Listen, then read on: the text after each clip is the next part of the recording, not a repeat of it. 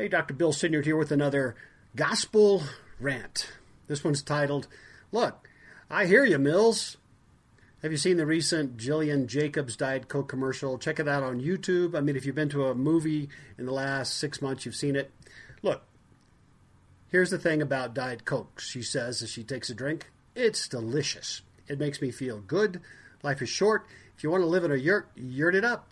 If you want to run a marathon, I mean, that sounds super hard, but okay. I mean, just do you, whatever that is. And if you're in the mood for a Diet Coke, have a Diet Coke. Diet Coke, because I can. Look, I think the Coke folks have done a brilliant job of capturing the, the essence of uh, young adults. Look, you do you, right? And me, I'm going to do me. And who am I to tell you to do me? I get it. I follow. It's fun. Uh, the commercial oozes hipster and freedom and confidence and positive inclusivity. It's even hopeful, and it's all about a Coke product. I get it. I really, really, really do. And I would be lying if I told you that I don't spend most of my day doing me. No judgment.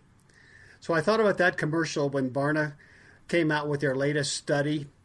It says that seems to imply that millennials don't want to witness to non Christians because they say it feels like they're judging them. And this led to Christianity Today's misleading breaking news headline quote, half of millennial Christians say it's wrong to evangelize. Survey finds young believers want others to know about Jesus. They just don't want to speak up about it. Uh, the references, the URLs to both of those would be on my, my blog on the website.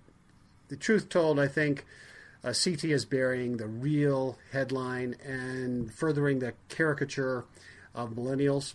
So, millennials, I'm here to say that I've got your collective backs. I think what Barna actually says is that practicing Christian millennials, right, PCMs, and that's those eight or nine million young adults who say that they're taking their faith very seriously. They attend their church at least once a month, which, by the way, is pretty pathetic if it's just once a month.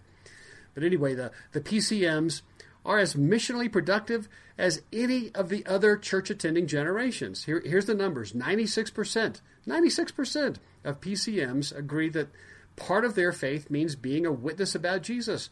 And look, that's compared to 97% and 95% of practicing Christian Gen Xers and practicing Christian boomers, respectfully, meaning zero statistical difference. And same could be said of the next question. 94% of the PCMs, compared to 97% of Gen X and 97% of boomers, would agree with this statement. The best thing that could even happen to someone is for them to come to know Jesus. Again, statistically almost no distinguishable difference. 73% of the PCMs, significantly more than PC Gen Xers, 66%, and PC Boomers, 59%, feel that they are actually gifted at sharing their faith. I mean, that's a whole different picture of a of a, a, a young adult group. I mean, the ones who are attending church still, the ones I've called mini me's, the safe millennials, uh, who are still coming to church at least once a month. but you can see that, that they're for witnessing, very much so. Well, what's caused all the problem? Two questions, two statements that have caused all of the hubbub. And here it is. Do you agree with this statement? It is wrong to share one's personal beliefs with someone of a different faith in hopes that they will one day share the same faith. Well, 47%, almost half of the uh, PCMers agreed, compared to 27% of the uh, practicing Christian Gen Xers and 19% of the pa- practicing Christian boomers. And here's the second question if someone disagrees with you, it means they're judging you. Again, 40% PCM, 22% Gen X, and 9% Boomer. So those are statistical differences, but I think the problem is is the actual statement, the questions. I believe surveys are only as good as the questions they ask, and this one appears to me to be a poorly thought out and generated question. I mean, you have to look at the discrepancies between the, the questions that I've mentioned in this podcast right? I mean, I'm trying to reconcile these answers with the 94% of the PCMs who say that the best thing that could happen to someone is for them to come to know Jesus, right? So, look, I think that young adults are weary, they're highly sensitive to anything that smells like racism, sexism, classism, uh, j- shaming, bullying. Etc., right? And should be. And this sensitivity has been drilled into their heads since they were infants. They seem to really believe that all people, no matter what or who, deserve to be treated with honor and respect, whether they agree with me or not, whether they buy into Jesus or Christianity or not. It's their choice to believe what they believe. And they should be honored because they are them. If you want to yurt, yurt it up. If you if you want to not buy into Jesus, okay, not buy into Jesus. Sorry for the bad grammar. On the other hand, if they're harming other people, well, that's a whole different matter, but that's a different question. But if they are just living their lives based upon what they believe, then they are not to be despised or treated with contempt or, or be shoved away like Audis. So, this changes. I mean, if you buy that, this changes how we approach real people with the amazing news of Jesus Christ. It doesn't change how, whether we do approach them, it changes how we approach them. It just does. So, witnessing is less arguing.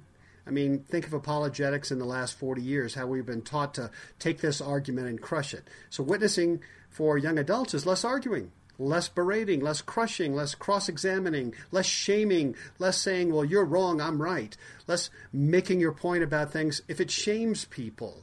And it's more respectful and open handed dialogue.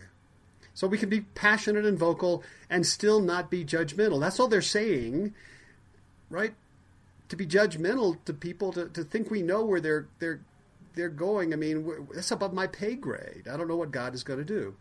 And the truth told, the way we've been doing things, boomers and Gen Xers, has not been very effective in getting dialogue going, certainly not lately.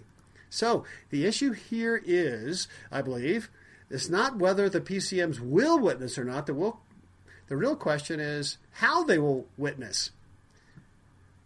Question Can I witness in a way that does not look down at other people, make them feel judged, uh, make them feel small or wrong? And I'm not suggesting that this is easy. I don't find it easy. Right, right. Right is right. Sin is sin. Truth is truth. Yes, yes, yes. Uh, but, you know, and truth, we, we, we don't have to water down the gospel or even imply um, that you can believe what you want to believe and God's okay with that. Right? No. But having said that, there's case after case where Jesus witnesses to people, Audis, wrong people without crushing them, without condemning them. Uh, the rich young ruler, the woman at the well, Zacchaeus, Peter, Paul, the prostitute. You know, I think that in this culture where shaming happens more and more, and violent, visceral shaming, and it happens on such a regular basis where more and more people just are wildly hypersensitive to it, it just would make sense for us to learn how to witness, learn how to share, learn how to teach, learn how to preach in a way that does not feel like judgment and shaming to others. And again, I don't think that's easy. We just need to learn how to do it. You know, one way we can do this is to make sure that we freely offer Jesus to anyone and what Jesus did to anyone and everyone equally honestly, heaven's going to be filled with redeemed gays and straights, redeemed Democrats and Republicans, redeemed Americans and Venezuelans, redeemed Catholics and Jews and Baptists, redeemed rich and poor, redeemed drug dealers and immigrants, and redeemed child molesters, and redeemed politicians and priests. On the other hand, hell will be filled with unredeemed folks from each and every category that I just mentioned. The only difference between the two really is Jesus' redemption. Period. So let me ask would any of those groups feel judged by what I just said? Come to Jesus as you are, not as you should be or could be, and receive the greatest gift in all the world, just because He wants to give it to you. Right? Did you feel judgment or did you feel an invitation? Look, I'm not suggesting I have all the answers. Um, in no way am I watering down the law or what sin is. Sin is sin, law is law. But I do think we can wrap up kingdom evangelism if we thought it through a bit more. What do you think?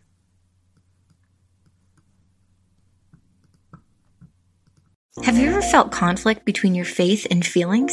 If so, you're not alone. My name's Carly Mercoulier. I'm a licensed therapist and the host of the Therapy and Theology podcast, where we explore popular topics and questions related to faith, feelings, and spiritual formation. I want to invite you to join me every Thursday as we fearlessly name the complexities of our reality, grow in the awareness of who we are, and rediscover the power and purpose of our unique stories through the lens of the gospel. Subscribe today at lifeaudio.com.